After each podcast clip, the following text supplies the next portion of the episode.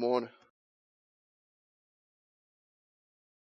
If you got your Bibles, go to the book of Genesis. Genesis, chapter 1. Genesis chapter 1, verse 26. Let us pray. Father God, in the name of Jesus, God, we thank you for being God and just allowing us to know you and just come together, Father God, and just worship and focus on you, God. Keep you at the center of our mind, God. Let us always to focus on you and adore you and truly worship you for who you are. In Jesus' name we pray. Amen. We're continuing talking about being made in the image of God. And last week we talked about how the image of God that we're patterned after, the image of God that God formed us after is Christ himself. Christ is the image of God. And so we're going to take it a step further in thinking about this. Since Christ is the image of God and we're made after the image of God, the logical conclusion is, is we're supposed to be like Christ. But in that pursuit to be like Christ, what should be our focus? Should we focus on more so on the deeds and the acts of Christ to understand how we're supposed to live in this world? Or should we more focus more so on what does that mean when it comes to our being? So which one is more important, our being or our doing? And that's what we're going to look at a little bit and just try to flesh and just get this deeper down in our mind. What does it mean that we are the image of God? And we're patterned after the image of God. So let's read our foundational verses again in Genesis 1, 26 and 27. It said, and God said, let us make man in our image and after our likeness. Let him have dominion over the fish of the sea and over the fowl of the air and over the cattle and over all the earth and over every creeping thing that creepeth upon the earth. So God created man in his own image and in the image of God created he him. Male and female created he them. And God blessed them, and God said unto them, Be fruitful and multiply, replenish the earth, subdue it, and have dominion over the fish of the sea, over the fowl of the air, and over every living thing that moveth upon the earth. So now we're going to try to take this and, and take a little journey throughout the scripture. But the thing I want you to notice is just like with all of God's creation, God created man. He named him man and he gave the pattern of him after the image of God. And it's only after doing that that he begins to give man work. He begins to give him function. And it's my proposition today that that's the way God wants us to understand our lives and our existence. We live in a world in this high class American society where we have a pressure and there's a great push and everybody is striving for significance. Everybody wants to be somebody special. And it's not too often that you meet a person and you introduce yourself to a person where they begin to try to size you up and begin to class you and put you in the proper category so they know how to relate to you. And in our society, that goes down to where you work. And that's code for trying to figure out how much money you make, where you live, and what car you drive. Those are the basic functions of identity for us in this American society. That's what people ask you when they meet you. What's your name? My name's Zink. Where you work at? And it goes on and on and on. Oh, you from around here? Yeah. What about you group live up? They're all trying to figure out the same thing. Figure out where to class you. And the amazing thing is in the commercialization of our society, it has seeped in, whether or not we're conscious of it or not, into our evaluation of ourselves. To where sometimes in certain settings, in certain situations around certain people, we be ashamed of certain aspects of ourselves. Because as we look around our peers and as we see and we reflect on our lives and our accomplishments, we don't seem to have gotten what we're supposed to have gotten by this time in our lives. And so that begins to dictate how we view ourselves. And then you see it in a more subtle way that once you reach a certain level of accomplishments with jobs and careers and houses and certain that stuff, you have a, a greater level of confidence in talking and communing and relating to people. It, it gives you a better umph about yourself when you can say that, I know I got this much money in the bank, I know I make this much money, I work at this place, it means something to us. And the way that fleshes out in our lives is we begin to find our significance by our actions and what we do in this world.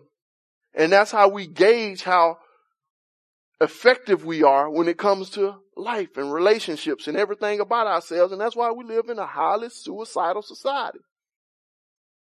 With all the mass shootings, all that foolishness going on, suicide still killing more people. People are dying. People are dissatisfied. The vast majority of adults have no peace, no joy, no contentment until Friday. Their life sucks all the way until Friday. And that only lasts for a little bit because Sunday their life begins sucking again because they realize they got to go back to work again. And God help the people who do shift work and, and, and flipping up and down schedules. You don't know how long your life gonna suck because it might suck for three days one day, two days another day, then six days sometimes because you don't know when you're gonna be off. and all we're living for is that time of peace, that time where we can quote unquote do what we enjoy doing. Because our normal living don't bring any value to ourselves. And many of us have had times and had thoughts where we question our existence, whether or not we worth anything, whether or not our lives have any value, because when we think about it, we can point to Brother Jay doing this, Sister so and so doing that. I ain't doing nothing. All I am is just a mama. And I ain't doing that well. So I ain't that great and we become Eeyores on the down low. Woe is me. is always raining. And then we can't see or we don't understand how it is that we have such a hard time with joy. But the Bible talks about all this joy. And it is my goal in this thing to just try to flip our mind a little bit. And in our strivings and in our presence, we're not striving to do, we're striving to be. And like I said, the pattern that God gave forth. When he made man, he made him something. Then based off him being that something, he gave him a job. But the only way man can have dominion, the only way man can keep the garden is for man to be in the image of God. If he tried to have dominion first, it wouldn't have worked. Because he had to have all the, everything that it takes to do it inside of him first. So the primary thing is for us to be before we start trying to do certain things. And we, let's just watch this journey and we, we, we flesh it out. Take a short stop in, in the book of Exodus. In the book of Exodus, we're going to go meet Moses on the mountain, receiving the Ten Commandments. Exodus chapter 20. So in Exodus chapter 20, we meet with Moses, Moses meeting up on the mountain with God, and God laying down all the law. But we're going to zone in on verse 1, the beginning of the Ten Commandments. Said, And God spake all these words, saying, I am the Lord thy God, which shall brought thee up out of the land of Egypt and out of the house of bondage. Thou shalt have no other gods before me. Now the thing that always sticks out to me when I read this is the introduction how God set this thing up.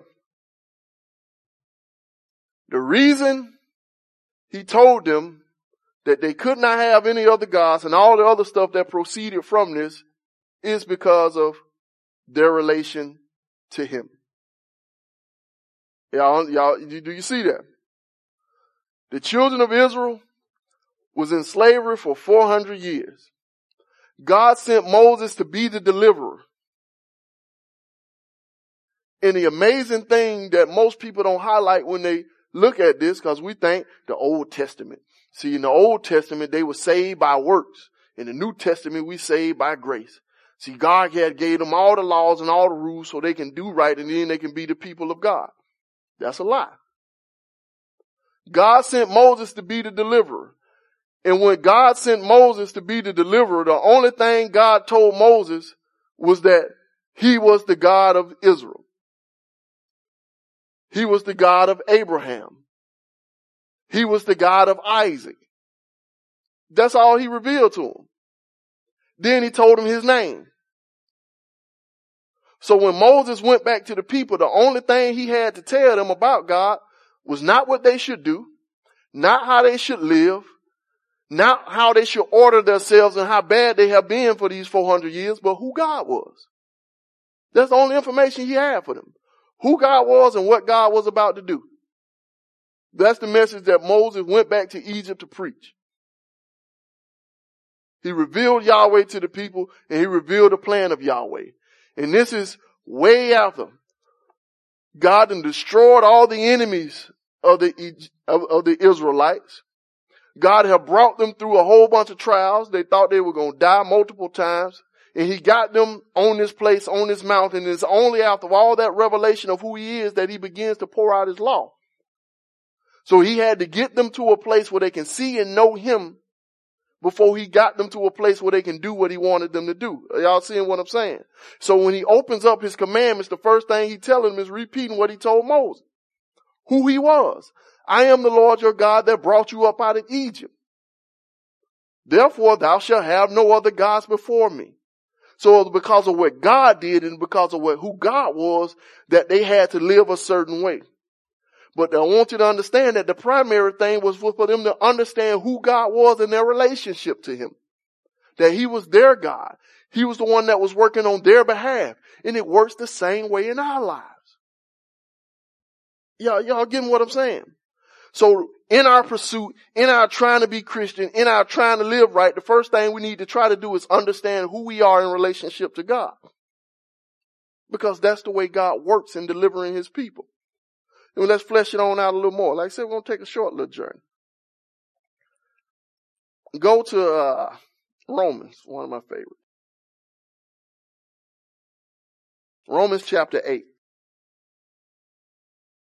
Romans chapter 8, we'll start at verse 9. This, this is one of my favorites. It says, But you are not in the flesh, but in the spirit, if so be that the spirit of God dwell in you. Now if any man have not the spirit of Christ, he is none of his. And if Christ be in you, the body is dead because of sin, but the spirit is life because of righteousness. But it's the spirit of him that raised up Jesus from the dead dwell in you. He that raised up Christ from the dead shall also quicken your mortal bodies by his spirit that dwelleth in you. Therefore, brethren, we are debtors not to the flesh to live after the flesh, for if you live after the flesh, you shall die. But if you live through the, but if you through the spirit do mortify the deeds of the body, you shall live.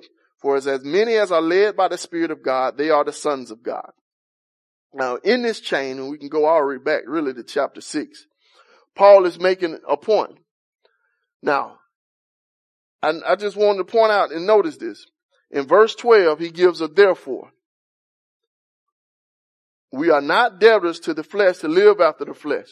So this flesh, this carnal nature, this evil thing that dwells inside of human beings, that the thing that is hated and loathed by God, he said we don't have to live after that. You have no obligation to live according to your flesh. You can stop it. But why? That's why he put the therefore in front of it. It's because of all of the stuff he said before.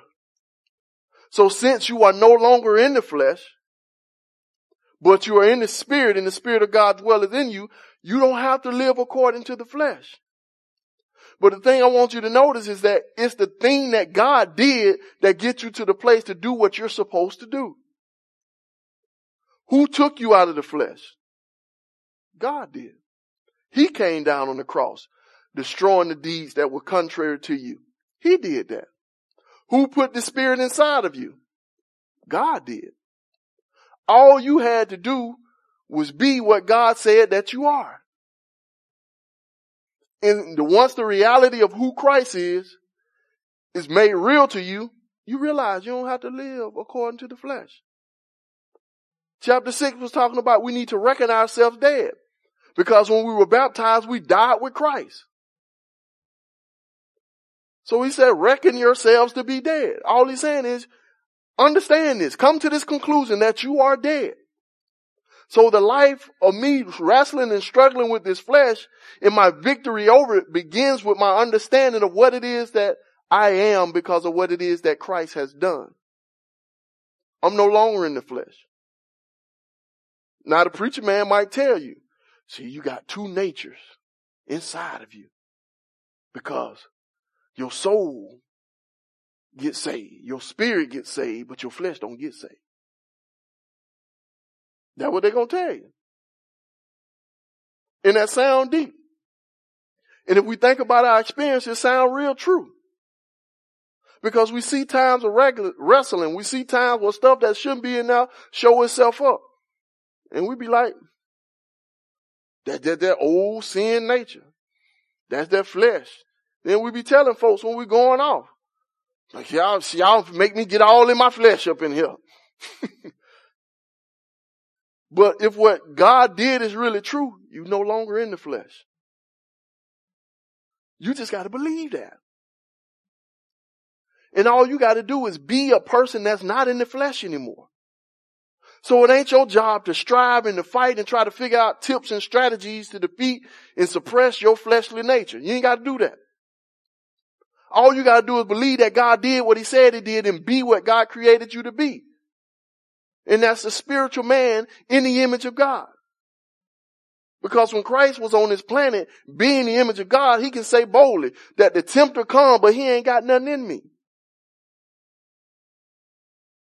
And if we're supposed to be where he is, we should be able to say the same thing. Temptation coming. It's all around me. I lived in a crazy and jacked up world, but that stuff ain't got nothing in me. It ain't got nothing to do with me because I'm a brand new person.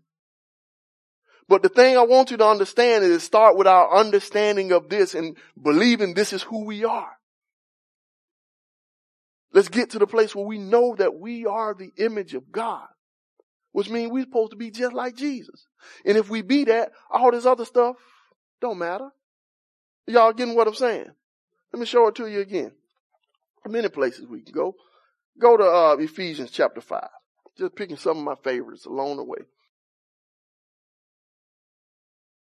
Ephesians chapter 5. We're going to start at verse 6. Ephesians 5, 6. But before we go, just, just think about it. When you get time, try to read this whole book in one sitting. Because this entire book really is an exposition of what I'm trying to demonstrate. Because you go through that whole first chapter, all it's talking about is who you are and what Christ did, your relationship to Him.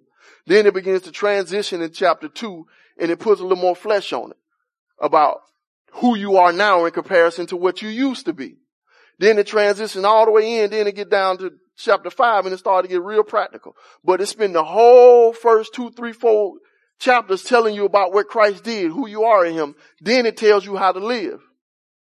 Because if what he did is true, you live a certain way. But we're just getting a, a blip, blip of it. Watch this. In verse 6, it said, Let no man deceive you with vain words, for because of these things cometh the wrath of God upon the children of disobedience. Be not ye therefore partakers with them. For you were sometimes darkness, but now are you light in the Lord. Walk as children of light. For the fruit of the Spirit is in all goodness and righteousness and truth, proving what is acceptable unto the Lord, and have no fellowship with the unfruitful works of darkness, but rather reprove them, for it is a shame even to speak of those things which are done of them in secret. This is a beautiful little piece. So now, let no man deceive you with vain words. Now, if you read back to the beginning of that chapter, Paul is telling you all the stuff that you don't supposed to be doing because you're supposed to be following God. Talked about whoremongering and filthiness and foolish talking and all that other stuff and being covetous. you ain't supposed to be participating in that. But I like how he set this up. He said, let no man deceive you with vain words, for because of these things cometh the wrath of God upon the children of disobedience. So the idea is, is there some people that's doing these things and living in these certain ways, but they're preaching and they're teaching some things that could possibly lead you to believe that these things does not bring the wrath of God upon the children of disobedience. So it's possible for you to be a whoremonger and not be under the wrath of God. It's possible for you to be a covetous person and not be under the wrath of God. That's what he's saying. Don't let nobody trick you. So there's ideas floating in the day of Paul that it's possible to be these things, to live these ways and not be under the wrath of God. I was just thinking, listening on the radio the other day. They was talking about, uh, one of them TV shows, The Bachelorette or The Bachelor, one of them. But it's the lady, whatever one got the lady that's on there. Bachelorette. Huh? The Bachelor? With the lady? Yeah, the lady the main thing. Is the Bachelorette. Now they said the lady that's on there, she going on there to quote unquote get a husband or whatever supposed the show supposed to be. From what these people were saying, I never watched it, that this lady has an open testimony of being a Christian. She open with it. She ain't ashamed of it. She believe in God. She is a Christian. While at the same time, she has an open testimony of being free in her relationships that she tests and she try and she lives just like everybody else do. That's a heathen when it comes to dating and all the other stuff. But she believed that she's a Christian, a child of God on her way to heaven. And see no contradiction in the fact that she's sleeping around openly because somebody done tricked her and made her believe that it's possible to be a whoremonger and not be under the wrath of God. That's what she been. Like that, that's, that's what she been. And you say, well, she not being a whoremonger because whoremongers are like prostitutes. Huh? Yeah. That. But uh, think about it. She has took her sexual exploitations in her pursuit of a date and did what? Dude? Went on TV to make some money and to make other people money.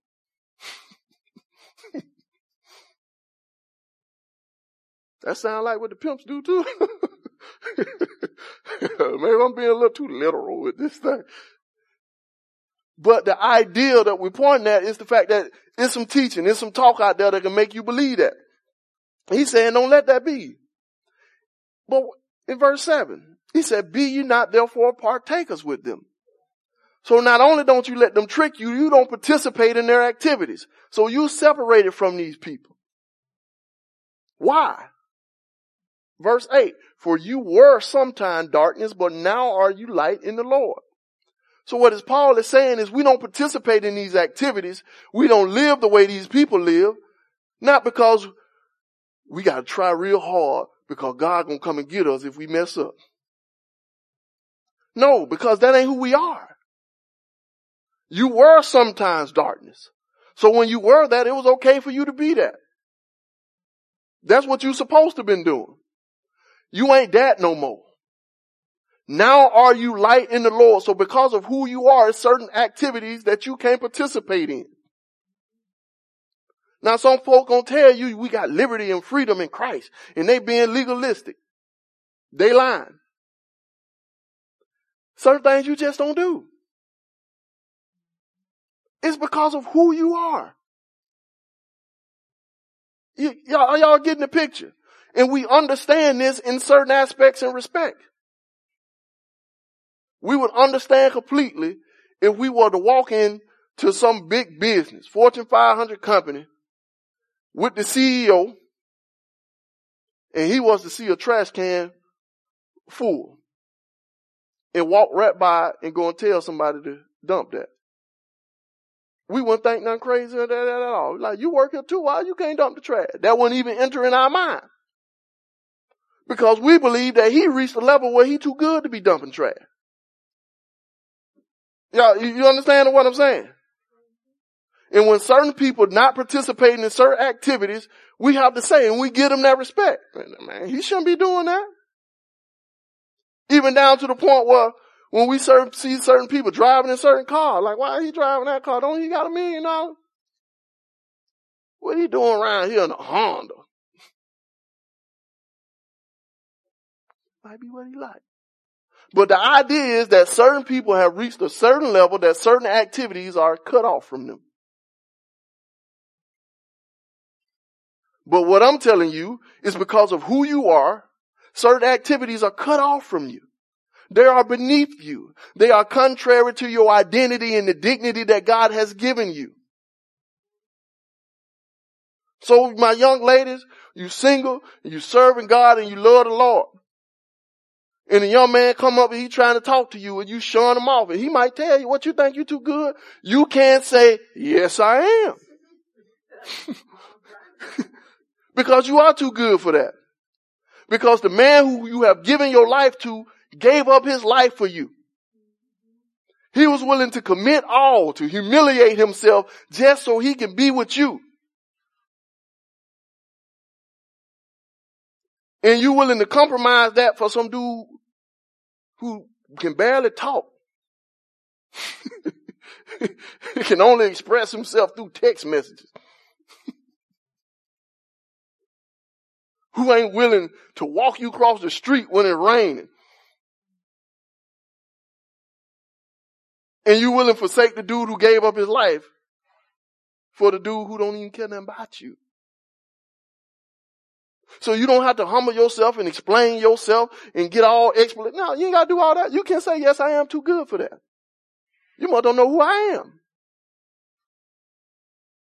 You are light in the Lord. Certain things are cut off from you. Certain relationships you cannot have. Watch this. Go, go. Go to, go to Corinthians. Y'all to mess me up now. go to Corinthians. Go to Corinthians chapter 6. Yeah, we're gonna do both of them. Watch, watch this.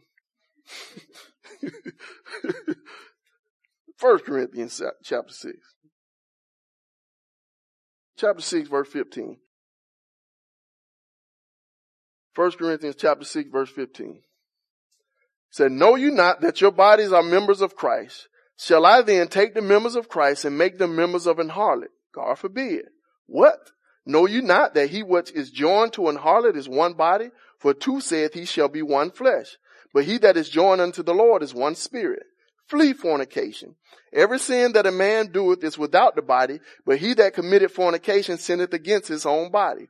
What? Know you not that your body is the temple of the Holy Ghost which is in you, which you have of God, and you are not your own, for you have been bought with a price. Therefore glorify God in your body, in, in your spirit, which are God's. You, you see the, the, the understanding of Paul's thought here.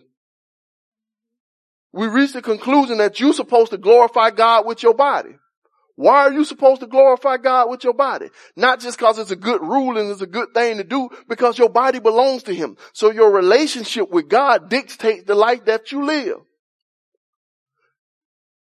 And he got that to get to the conclusion that we're supposed to flee from fornication because of who we are. Go to 2 Corinthians chapter 6. Paul will be preaching sometime. 2 Corinthians chapter 6 verse 14 said, be ye not unequally yoked together with unbelievers, for what fellowship have righteousness with unrighteousness? And what communion hath light with darkness? And what concord hath Christ with Belial? Or what part hath he that believeth with an infidel?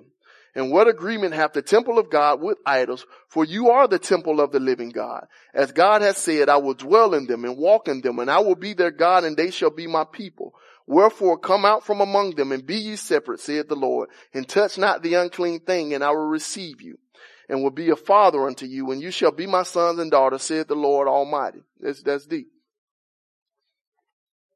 So Paul took this thing deep now. Certain relationships we can't be in. Said, be ye not unequally yoked together with unbelievers. So it's the idea of that we can't be hooked and connected and bound to an unbeliever. Say, that's an unequal yoke. An ideal yoke, y'all probably heard it. What do you, the little big heavy thing they put on the oxen to help them stay together so you can till the field. It's like you ain't supposed to be locked in, walking step in step with an unbeliever. And why is that, Paul? Because Paul, like, he couldn't understand. Like, what fellowship have righteousness with unrighteousness? What agreement is there? What union, what sharing is there between righteousness and unrighteousness? They don't get along. That's part of the reason. But you are what? You are the righteousness of Christ. So the way that you live, the life that you live cuts you off for certain yokes and certain bondages that you can't be with certain people. What if he fine? Let me see what Paul say about what if he fine. I don't see that one in there. What if he real nice and he know how to treat me? Let me see what Paul said about that in there. Y'all see something about fine men that real nice and know how to treat people? I ain't read that verse. We gonna keep reading. Maybe maybe it'll come up later about fine men that real nice and know how to treat people. You think that make a difference? You don't think that make a difference? If he's real fine and really know how to treat you and he just so nice and talk so sweet to you and make you feel like a lady.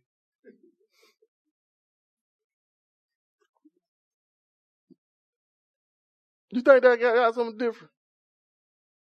I don't think that got nothing to do with it. Cause let's keep going. What he, he said, what communion have light with darkness? What are you? You light. If he a sinner, he walking in what? Darkness. It's like what communion is there? How can them two have fellowship? How can they get along? Light dispel darkness. So they don't go the same direction. So you cannot be in step in committing yourself to something or committing yourself to someone that ain't, that, that ain't in the same thing. Let's see what other reason he gave. He said, what concord have Christ with Belial or what part hath the believer with an infidel? So what type of union have Christ with Belial? Now why he brought up Jesus? He was talking about us, right? Why in the world did he bring up Jesus? Huh? That's a good question. Why, why, why did he bring up Christ? What Christ got to do with this whole thing? He talking about me. I understand righteousness. I understand light. But what does Christ got to do with this picture?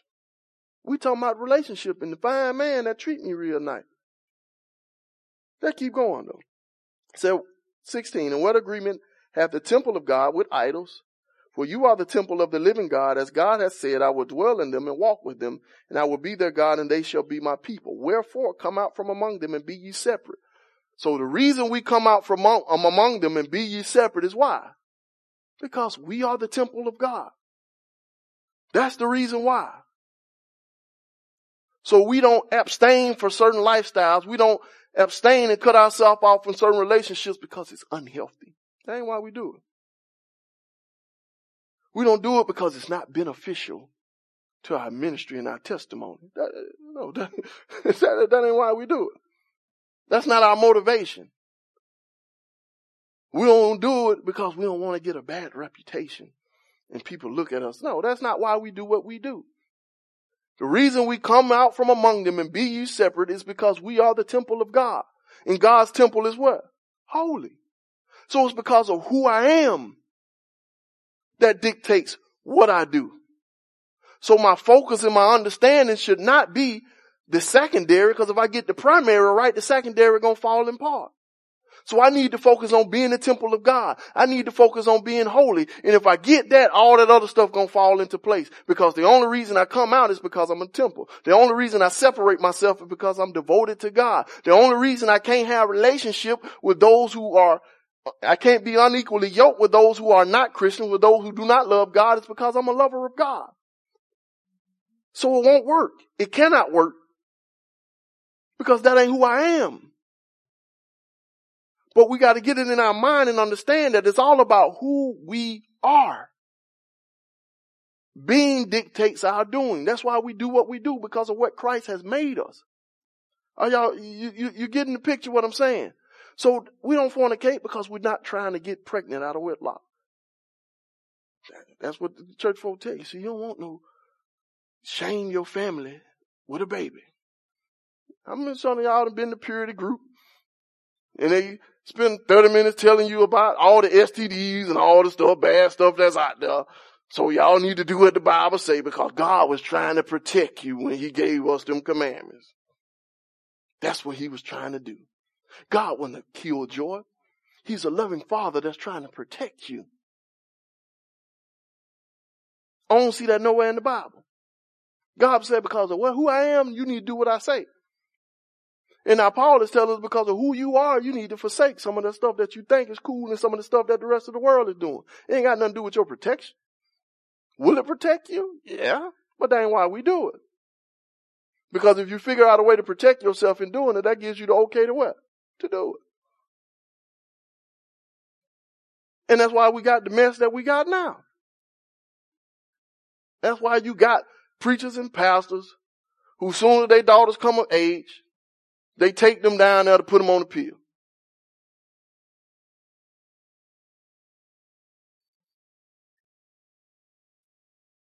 Like, hold up, preacher man.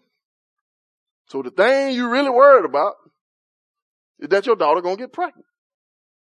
That's why you got preachers and pastors who gonna preach to you and tell you that we believe in life. We're pro-life. And we fight for the right of children to live. That's good. We agree with that. But soon they find out their own daughter pregnant, they be down at the clinic. They just skip town and go down there. Cause it ain't about who they are. It's about the identity that they put on for these folks. It ain't about their love and devotion to their daughters. It's about the identity they put on for them folks. We don't want to be them type of people. So we cannot compromise who we are. And so that has to be our main motivation because if we got any other motivation than our love and our relationship to Christ, it's going to be easy for you to compromise because you can find and you can justify just about anything. You can find some reason and some rationale that will allow you to do just about anything on this planet. But one thing that would not allow you to do anything on this planet is if you understand who you are in your relationship with God in the union that you have with Him. Because you would know and understand that certain things God ain't cool with. And when if, if I'm in it, he in it, cause he with me. And certain things is beneath me because I have been elevated. I have been seated with Christ in heavenly places. Go to Colossians chapter 3. Go to Colossians chapter 3. Colossians chapter 3 verse 1. Say, if you then be risen with Christ, seek those things which are above, where Christ sitteth on the right hand of God. Set your affections on things above, not on things of the earth, for you are dead, and your life is hid with Christ in God. This is who you are. So we seek and we pursue certain things because of where we are and who we are. You say, you hidden, you've been risen with Christ, you've been raised up, you've been elevated above this world. So your desires, your affections are pointed at things that are above this world. Where Christ is seated, at the right hand of God. Don't set your affections on the things of the earth. Why? Because you're dead. So it's because of who you are that dictates how we live on this planet. So we're not driven by the same things that the world is driven by. We're not motivated, motivated by the same things that motivate the rest of the world. That's why the rest of the world can't figure us out. Because they can't find our motivation because our motivation ain't here on this planet. I'm not trying to be good so I can be a moral person and get, and get some pats on the back so everybody can say he's a nice guy. No, that don't motivate me.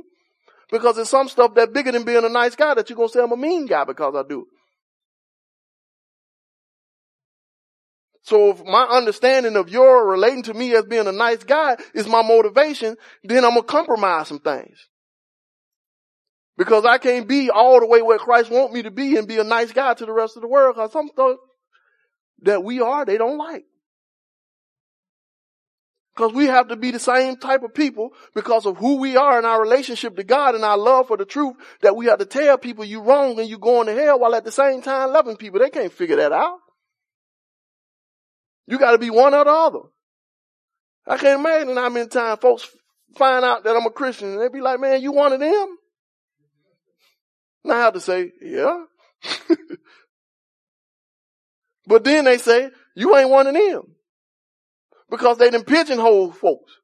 Either you one of them, the ones that condemn everybody and hate everybody and want to blow up abortion clinics, or you one of them, the one that say everything okay, God love and we just all about love. And I just say, yes, I'm one of them. No, I'm not the one that finna blow up the abortion clinic. And no, I'm not the one that finna just kick you around and put you down. But I'm, I'm the one that gonna tell you it's wrong. And I'm also the one that gonna tell you I love you. Because I gotta be both of them. But if my whole motivation is the fact that I can be a nice guy and people look at me right in a well pleasing way, I can't be both of them. Cause the minute I open up my mouth and tell you you need to repent, what you judging me for? I can't be that. I can't travel the circuit. So that can't be my motivation for being a preacher. I cannot. Because if that's my motivation, I will fail. Because I can't sit too long on the stage with a man proclaiming to be the word of, a man of God and preaching the word of God, and I know he got about four, five wives. And he raise them up and knock them down. Raise them up, knock them down. But he preaching like a mother. You a divorced man. And if I be faithful to who I am, I will get up there behind him and say, God hates divorce. that's the only way I can be who I am, because that's who I am. I'm a person that believes that all the Bible is true. Are y'all understanding what I'm saying? So if our motivation is anything other than being what God has created us to be, it will put us in a position of compromise. Because we have to seek that thing, but we ain't seeking nothing. We ain't seeking the world's approval. We ain't seeking acceptance of men. We ain't seeking fame and success here on this earth. We seeking Christ, cause that's where our life at. And all the things on this world that feel good, that seem good, we don't want that stuff. Because what? We dead. And like the good apostle Jay said, when you go to the funeral and you see the dead man laying in the casket, if you thump him on his nose, he ain't gonna move. If you spit in his face, he ain't gonna move. No matter what you do to him, he ain't gonna move. And the good funeral home make sure he ain't gonna move. They put the little thing over his eyes so his eye don't open up. They get a thread and they sew his mouth together so that don't pop open. They make sure he don't move. They drain all the blood, which is the life of the flesh, out the body to make sure he don't move. Because they want him to be shown up dead.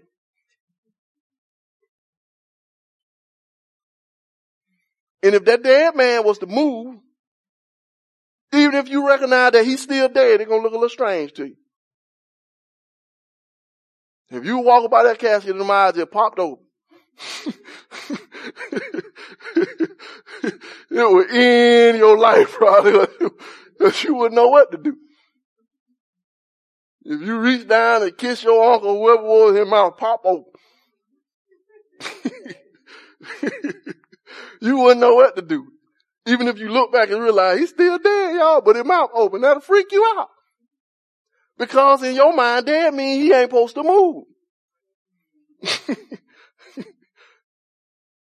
And no matter how scientifically in depth you are, if that arm was to pop up like this, you can say, well, nerve still lives for certain, certain. No, that wouldn't make no sense to you. you see, the brain is still active after, you oh, know, couldn't nobody explain that away to you. You'll still be scared. And you probably won't want to go to another funeral. You're like, that ain't supposed to happen. And the amazing thing is that's how we supposed to be. When this world around us doing what it do, there's certain things that we ain't supposed to move. Cause that ain't who we are. We dead.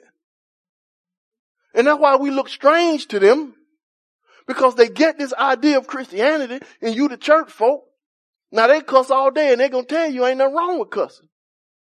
But once you got a testimony of Jesus Christ and you cuss, they gonna look at you funny. Because you ain't supposed to move. Now they gonna tell you how they understand. Ain't no such thing as turn the other cheek and all that stuff. I don't know where y'all get that from. I ain't no punk. But the minute somebody go off on you and you go off back, they're gonna look at you strange. Cause you ain't supposed to move. You can understand the biology of it, but that don't explain it away because it ain't supposed to be like that. They can understand that this made you real mad and you're supposed to be real mad. They can understand that. But they still gonna look at you funny because you ain't supposed to move. Y'all understand what I'm saying? Because we dead. So that's what we seek. The same stuff that dead men seek on this planet. Nothing. Our life is hid with Christ. So when the church folk tell you you so heavenly minded that you ain't no earthly good, that's a lie. Because the only people who are truly earthly good are the ones who truly heavenly minded. Because we the only ones that can see life right to do right. We the only ones that can truly have pure compassion for people because we understand and know what's really going on. But if all you can see is what down here, you don't see nothing. Are y'all understanding what I'm saying? But the thing that causes us to be is who we are. Now look at one more. Look at, look at one more. We, we, we go a lot of different places with it, but watch, watch this. First John. First John chapter five.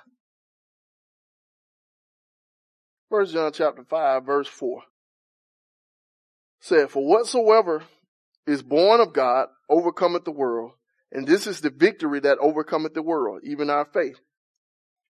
Who is he that overcometh the world but he that believeth that Jesus is the Son of God? Now, for whatsoever is born of God overcometh the world, and this is the victory that overcometh the world, even our faith. So the overcomers are the second borners. So everybody who's been born twice overcomes the world. Y'all get that? So if you want to overcome the world, what you have to be? Born again. Y'all, you, do you see it? The world is full of evil. The world is full of darkness. The world is full of temptation. But you can defeat it by simply doing what? Being born again. That's all you got to do. Now that makes for a very short book. Preacher man can't get too many sales off that. Because we ain't got no seven keys. Seven keys to unlocking victory over the world. We ain't got none of that. The hidden secret to being overcomer. We ain't got none of that. Because there ain't too many tactics you can pull off. If you get this one tactic right, you win. Like when I was little, we got uh, the Nintendo. Now we were one of the very few people in Cedar Park with the Nintendo. Now I have to paint the picture for you. Now we live in Cedar Park. This is late 80s, early 90s. We got the Nintendo. It's the hot thing popping. Ain't too many people in the hood got the Nintendo. Now, in our apartments, there was absolutely no air conditioning. None whatsoever. We're in Alabama in the summertime with the high humidity, 100 and some degrees, but about 10 to 20 of us huddled up in a little room playing the Nintendo. Mama coming in there complaining about how stank it is. Cause there ain't no ventilation whatsoever. Cause ain't no wind blowing. We in Alabama in the summertime. It's just hot heat. Not just heat, but hot heat. that sweltering type stuff that you sweat if you just put your toe out the door, you start sweating. That's what we got going on and all of us in the huddled up playing the Nintendo. And we got Tecmo Bowl in the thing. Now the crazy thing about Tecmo Bowl is it used to create fights because there's only like one or two teams you can get. And if you got these couple teams, you like almost guaranteed a victory. Because this is the first time Nintendo tried to do actual real sports with real teams and real players. Tecmo Super Bowl. Now if you got Joe Montana, he could throw that thing a mile, him or John Elway. But there was this one play that used to almost start a fight. And you want to be the first one on the stick so you can get Bo Jackson. Cause the men ran like this. That's how they run on that thing. And it's all pixelated, so sometimes you get too much moving the screen, get the blanking on you and all that type of stuff. But Bo Jackson had the sweep. And he was the fastest thing on the game. So if you can get Bo Jackson with the sweep, you almost guaranteed a touchdown. Cause can't nobody catch Bo. He the only one that almost run. So if you want to win Tecmo Bowl, get Bo Jackson and do the sweep. And what that creates is a frustrated room full of people. Call people saying you cheating. People saying you can't pick that team. Because the people who made Tecmo Bowl was not equal in the way that they created Bo Jackson. It made Bo a superstar in the hood. Everybody think it's the Bo Knows commercials that made. No, it was Tecmo Bowl that made that made Bo a star. Bo Knows had nothing to do with that. Because you can win all the games. So what I'm saying is, we got the same thing. A little bit better. Because like nowadays, children play the game, you gotta learn spreads and you gotta learn defenses, and offenses, and audibles. They, mention a hundred buttons before they even set height. Like, no, man, you got A and B in the directional pad. You pick it, you mash the button, and Bo gonna score a touchdown. Just that simple. Pick the play, mash the button, Bo score a touchdown. And what we have done is we done played Madden with our Christianity. Cause Madden, you gotta mash all them little buttons. You just sitting out for days and, and people, they, they print out books this big to sell with the game. And folk go buy this, like the study guide. They tell you about spread defenses and what player. I mean, this is too deep. Now I ain't getting paid no money for this. Game already cost $60. Now you want to spend $20 on a guide to play the game. Tecmo Bowl is the Christianity that I want. You give the Bo and he gonna score. And all I'm telling you, if you want to overcome the world, you want to be victorious in this hot human thing that we call the world. Cause it's just like that little room we was in. It's dark. It's hot. And it's very uncomfortable to be a Christian in this world. But in the midst of that hot, dark, uncomfortable room, I knew how to win. Get a ball to Bo. And all we got to do is get a ball to Jesus. Be born again. Because once you're born again, you overcome. You say, well, I'm not that disciplined. That's all right. Born again can fix that. You say, I'm not that smart. That's okay. Born again can fix that. You say, well, I don't know too much about, do I supposed to do this and do, should I do that? Is this okay? You ain't got to worry about all that. Born again can fix that. You say, I grew up in the Episcopalian church and we did, that's alright. Born again can fix that. No matter where you come from, no matter what your situation is, no matter how the world and got you beat and got you beat down. You say, I've been traumatized. I've been through a lot of my life. You don't understand the pain and the hurt that I got going through. Born again can fix that. Born again is all you need to do is overcome the world. That's all you need.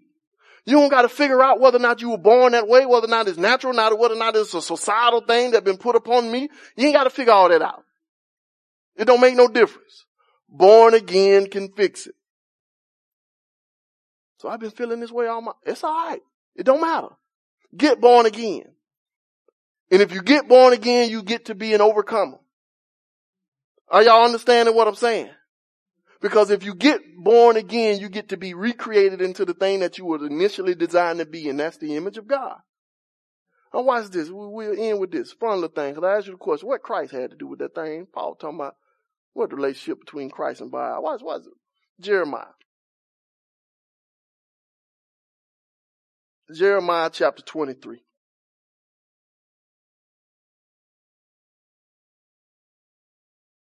Jeremiah chapter 23 verse 5. Watch this. said, behold, the days come, said the Lord, that I will raise unto David a righteous branch. A king shall reign and prosper and shall execute judgment and justice in the earth. In his days, Judah shall be saved and Israel shall dwell safely. And this is his name whereby he shall be called. The Lord our righteousness. Now this is talking about God raising up a branch, raising up a king, raising up a righteous one to sit on the throne of David. It's like verse six. He said, this is the name whereby he shall be called. The Lord our righteousness.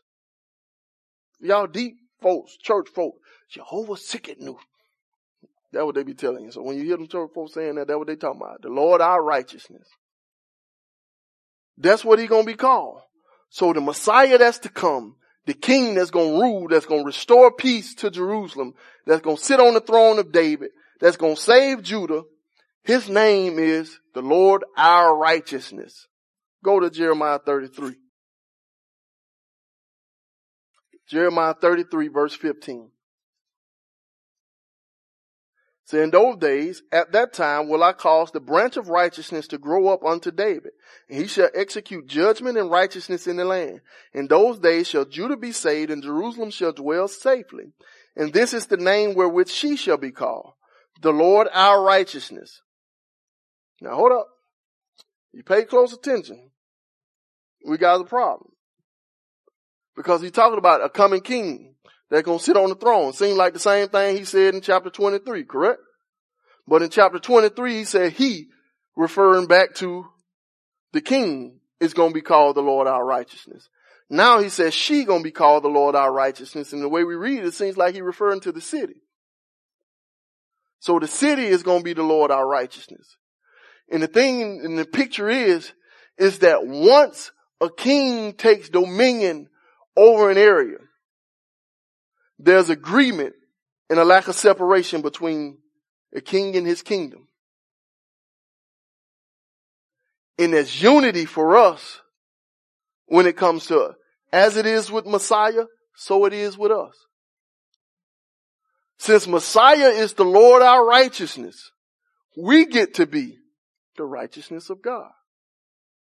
Y'all understand what I'm saying? So that's how the city can be named after the name of God because we bear the name of our maker. We bear the name of him who has called us. So there's a unity of identity between us and him. So when Paul is talking about Christ ain't got no agreement with that because in the mind of Paul, you are in Christ. So wherever you is, Christ is. And your activities are Christ's activities because Christ dwells in you and you in him and there's a unity there. So we get to be the righteousness of God because Christ is the righteousness of God. Like I said, we read in Ephesians and say you are light. But if you read the Gospel of John, Jesus is what? The light of the world.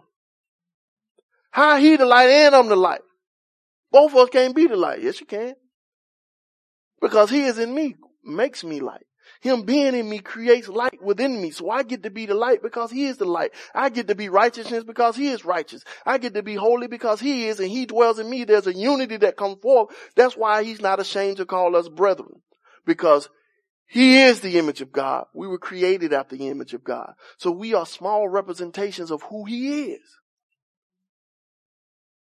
So there's a unity of identity because we were made after him. There's a oneness. We bear his name. We get to be like him. Are y'all understanding what I'm saying? And uh, I think it's Ephesians, maybe Colossians, was talked about Christ being exalted to have dominion of all principalities, all powers. And he said, so therefore he put him to be the head of the church. Hold up. He made him the head of the church so he can have dominion. So if he made him the head of the church so he can have dominion, that means the church has what? Dominion. Because if him being on top of the church put him on top of everything else, that means the church is on top of everything else. Because where he is, we participate in. Ephesians talks about our minds, the eyes of our understanding being open so we can understand our inheritance in him. But it also says in his inheritance in us. Because there's a unity in the work that God has done where he has connected you with King Messiah and you and King Messiah are brethren now. You're one. So all the blessings and the benefits and the goodness that flows to him flows to you because you and him are one. And that's why we need to seek first the kingdom of God and his righteousness. Who is the righteousness of God? Jesus. And when Jesus stepped on the scene, what did they say? The kingdom of God is at hand. So if we get Jesus, we get everything else. But we need to understand that once we get there, once we're born again, we're in Jesus. That's what we are. And so that kills all our striving. That kills all our, our worry, all our anxiety, all our pressure and all that stuff. Cause the only thing I need to get is Jesus. That's why Hebrews 13 can say we can lay aside every sin that don't easily beset us. How? Looking unto Jesus who is the author and finisher of our faith. So all we need to do is set our eyes on Him. And as you set your eyes on Him, all that other stuff fall off. So you don't worry about how wicked you are. Jesus can fix that. All you do is believe in Him and believe that what He said is true. Cause He said He can make you righteous. So you don't gotta worry about all your insecurities. You don't gotta worry about all your frailties, all the things that make you weak. And you don't gotta lie to yourself like some church folk tell you. You know how to say, I'm not afraid, I'm not afraid, I'm not afraid, I'm not afraid. You ain't gotta do that. All you gotta do is once you recognize that fear, you need to recognize that that ain't part of who you are. So you need to go back to the start. Because that fear is a part of being a part of this world. Because this is a scary and dangerous world. But how do you overcome the world? Be born again. So you just take that heart back. You go back. And never allow yourself to be content with any of your things because that's an excuse. All excuses have been taken away at the cross. They gone. Jesus ain't had them excuses. And you get to be one with him.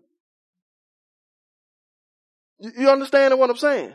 So all you need to do is understand that you're one with God and God is one with you and your life is hid in Him and you are not your own. That kills worry, that kills anxiety, that kills depression and all that stuff. I ain't responsible for taking care of this life. God is. So what if I can't figure it out? God can. And even deeper than that, I can figure it out. How you got so much confidence that you can figure it out? Because I'm like God. And God is a wise God, all wise God. If I get to be like him, I get some wisdom. So I am a wise person because I got the mind of Christ. That's why I don't need no whole big old manual on how to raise kids. Not saying that any of that stuff is wrong. You can read it and you learn from other believers in Christ. That's fine. But you don't need it. Because God has the ability to give you what you need. Say, if any man lacks wisdom, let him what? Ask of God. How you know he gonna give it to you? Cause you in him. He in you. And everything he got access to, you got access to. Because you got access to him. So all we need to do is understand that as it is with Prince Messiah, so it is with us. That's why we can say all the promises of God in Christ are yes and amen. Because we get to be one with him and we get to share in that, and that is our identity. So that's why we can walk around with our head up high. Because I need to see myself as Christ me. Understand me. And once I see myself rightly, then I worry about all that other stuff. But once I get that right, all that other stuff fall into place. So you ain't got to worry about stressing yourself and say, I ain't did that and I ain't started that, I ain't started. Okay, you didn't. That's fine. Get Jesus right first.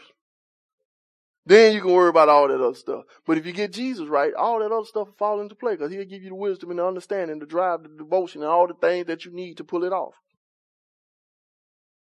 All you're doing is walking with him because that's where your life is. That's what your identity is. Not in your job, not in the clothes you wear, the car you drive, your address, zip code, none of that stuff makes you who you are. Your relationship with God gives you your, your identity. That's the sum total of it. Anybody got any questions? First of all, what is I, I don't know how to say it. Belial? Belial? Belial. Yeah, that. That's a devil or a demon. Okay, that makes sense. Um, so the not partaking thing, I get that. Like if someone's doing a thing that God says not to do, don't do it. But like, what is the extent of it? Like, if I have a friend that's like moving in with their girlfriend and they ask me to help them move in, do I abstain from that too? Because that's like being complicit, or like that's like you being a Christian And you need to know that. Okay. Because whatever's not done out of faith, Romans 14 tells us is sin. So if there's angst in you, you don't do.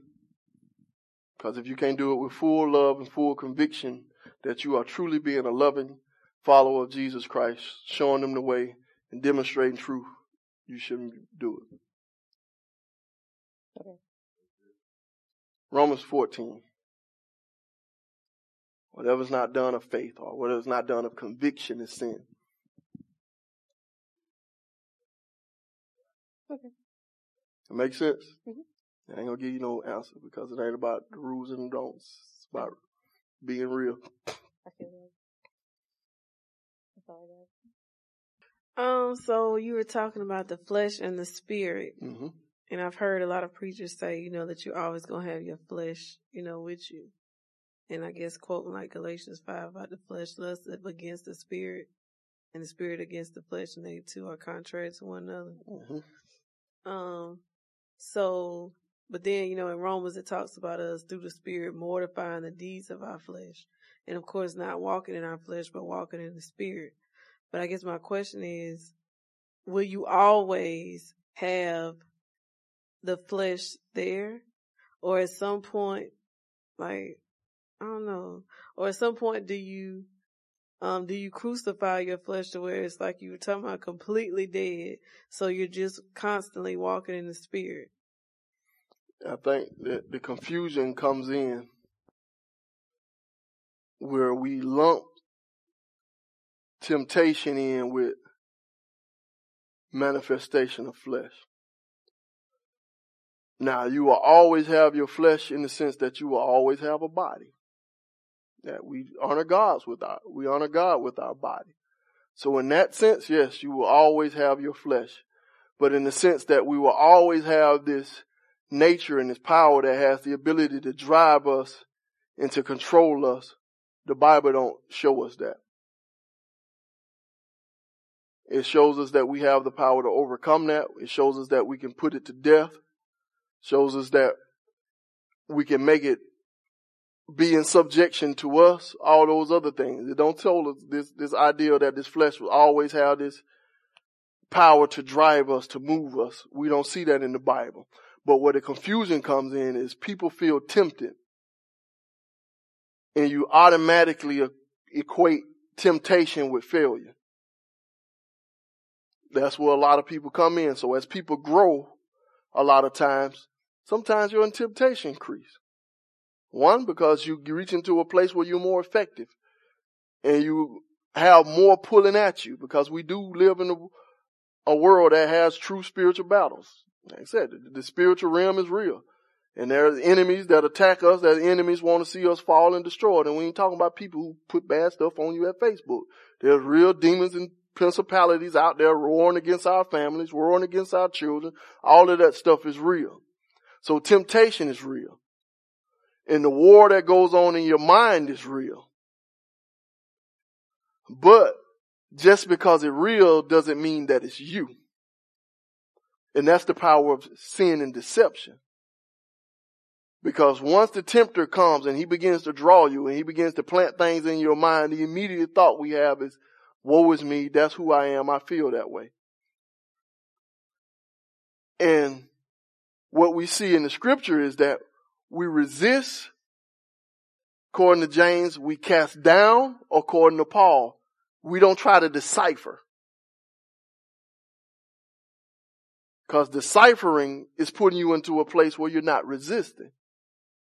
Cause what, what I mean by that. So let's just say you get a crazy thought. You walk into the store. Let's do something simple everybody can relate to. Alright, you walk into the store. Ain't nobody at the register. The bell ring, don't nobody come out. You walk around the store for 10, 15 minutes, don't nobody come out and show it. you just in there. And the thought pop into your head, I can take all these folks stuff. That's the thought. That is a form of temptation. You just walking up out of here with everything you want because ain't nobody even in here. That's temptation. Now, with that one, it's easy Because most of us ain't no thieves no more. So it's something you just pop in your head like, man, they need to get some folks in here. They need to start paying attention to the store. they can easily get stole. And that's where the thought takes you. Now for a thief, that's a show enough tough spot. He get to calculate. Yeah, like shoo. he gets to calculate. All it was was a thought. But the thought connected to something in him that enticed him. Now the thing that you don't have to do is try to decipher. Did I have that thought or did the devil put that thought in my mind? It don't make no difference.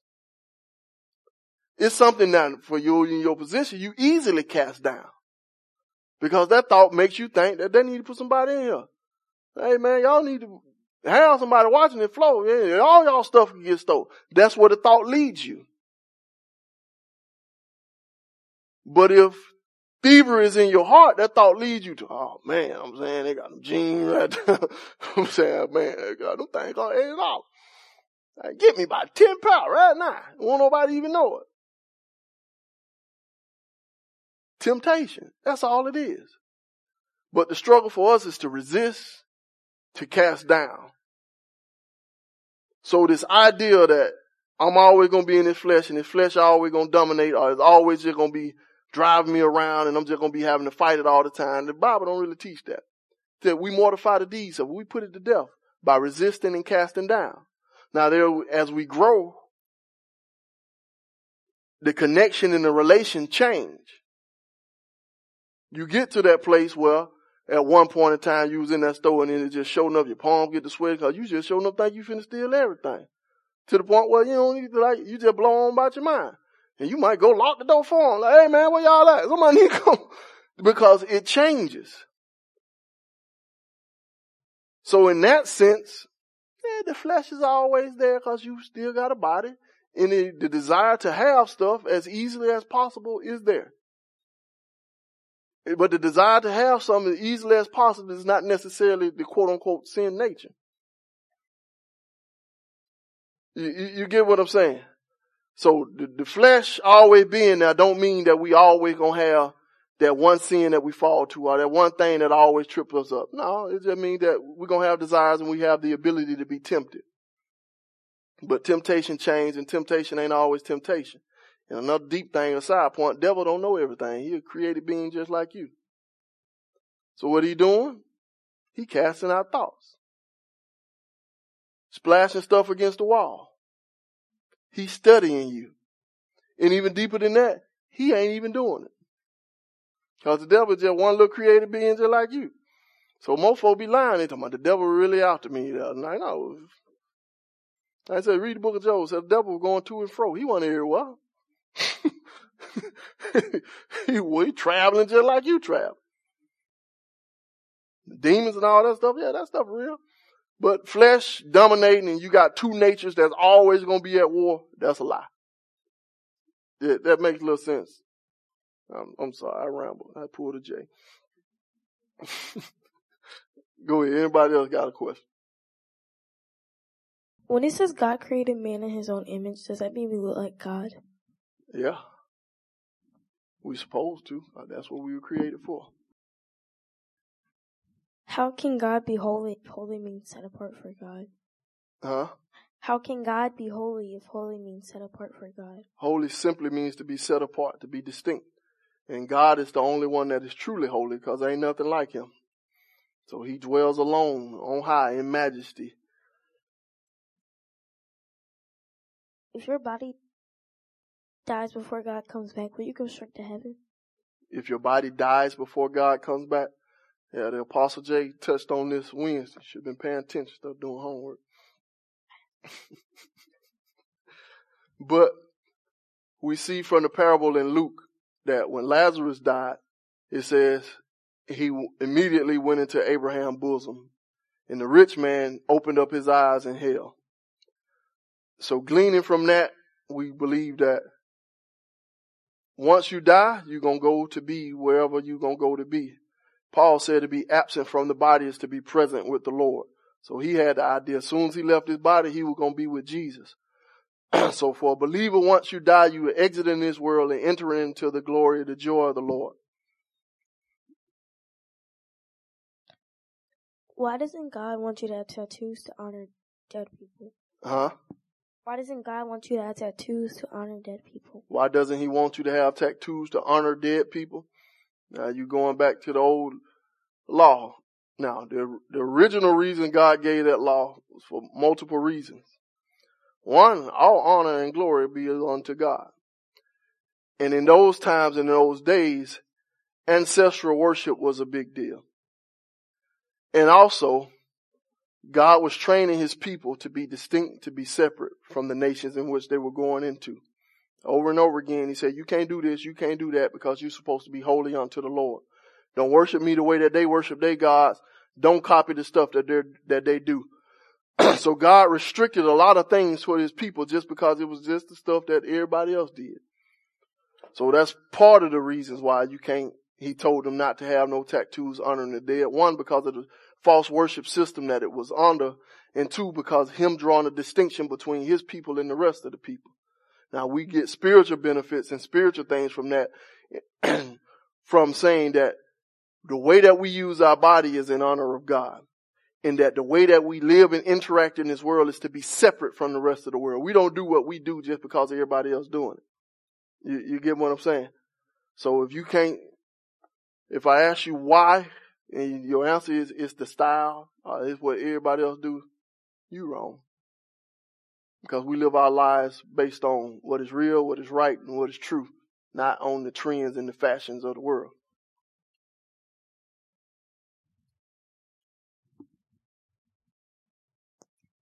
Didn't Jesus hang out with sinners like Didn't- Judas? Didn't he hang out with sinners like Judas? Yes, Judas was with him. Yes, Jesus hung out with sinners, but Jesus never partook with sinners. What he mean by that is, when Jesus hung out with sinners, Jesus was doing what Jesus did and not what sinners do. So you ain't got no time where you see Jesus at the false temple with the Samaritans, like he's saying, cause I'm trying to reach them. And Jesus don't do that. When you're talking to the Samaritan woman, they were just chilling at the well, not at the place where they worshiped the fake cow, where actually that was gone at that time. But Jesus hung out with sinners on his terms and in his way, not on theirs. Is it possible for a Christian to have PTSD? PTSD, post-traumatic stress syndrome, is it possible for them to have it? Yes, it's possible for them to have it. It depends on what you mean by that. For us to go through something that, that traumatizes us and shake us up, that's possible to happen. But with Christ and with the joy and with the peace that he gives, we have the power to overcome it. Because PTSD is a reminder, it's fear, and it's a spirit of fear that overwhelms and overcomes people. But we have the spirit of Christ inside us that gives us the power to overcome those fears and overcome those terrors. So, yeah, is it possible that you can go through something that shake you up so bad that you messed up? Yeah, that's possible. But don't think PT, because I got PTSD means I'm stuck with this and I have to learn how to live with it. No, God can heal. God is a healer. He's real. His peace, His joy, and His power is real. So no matter what we go through, we can overcome it.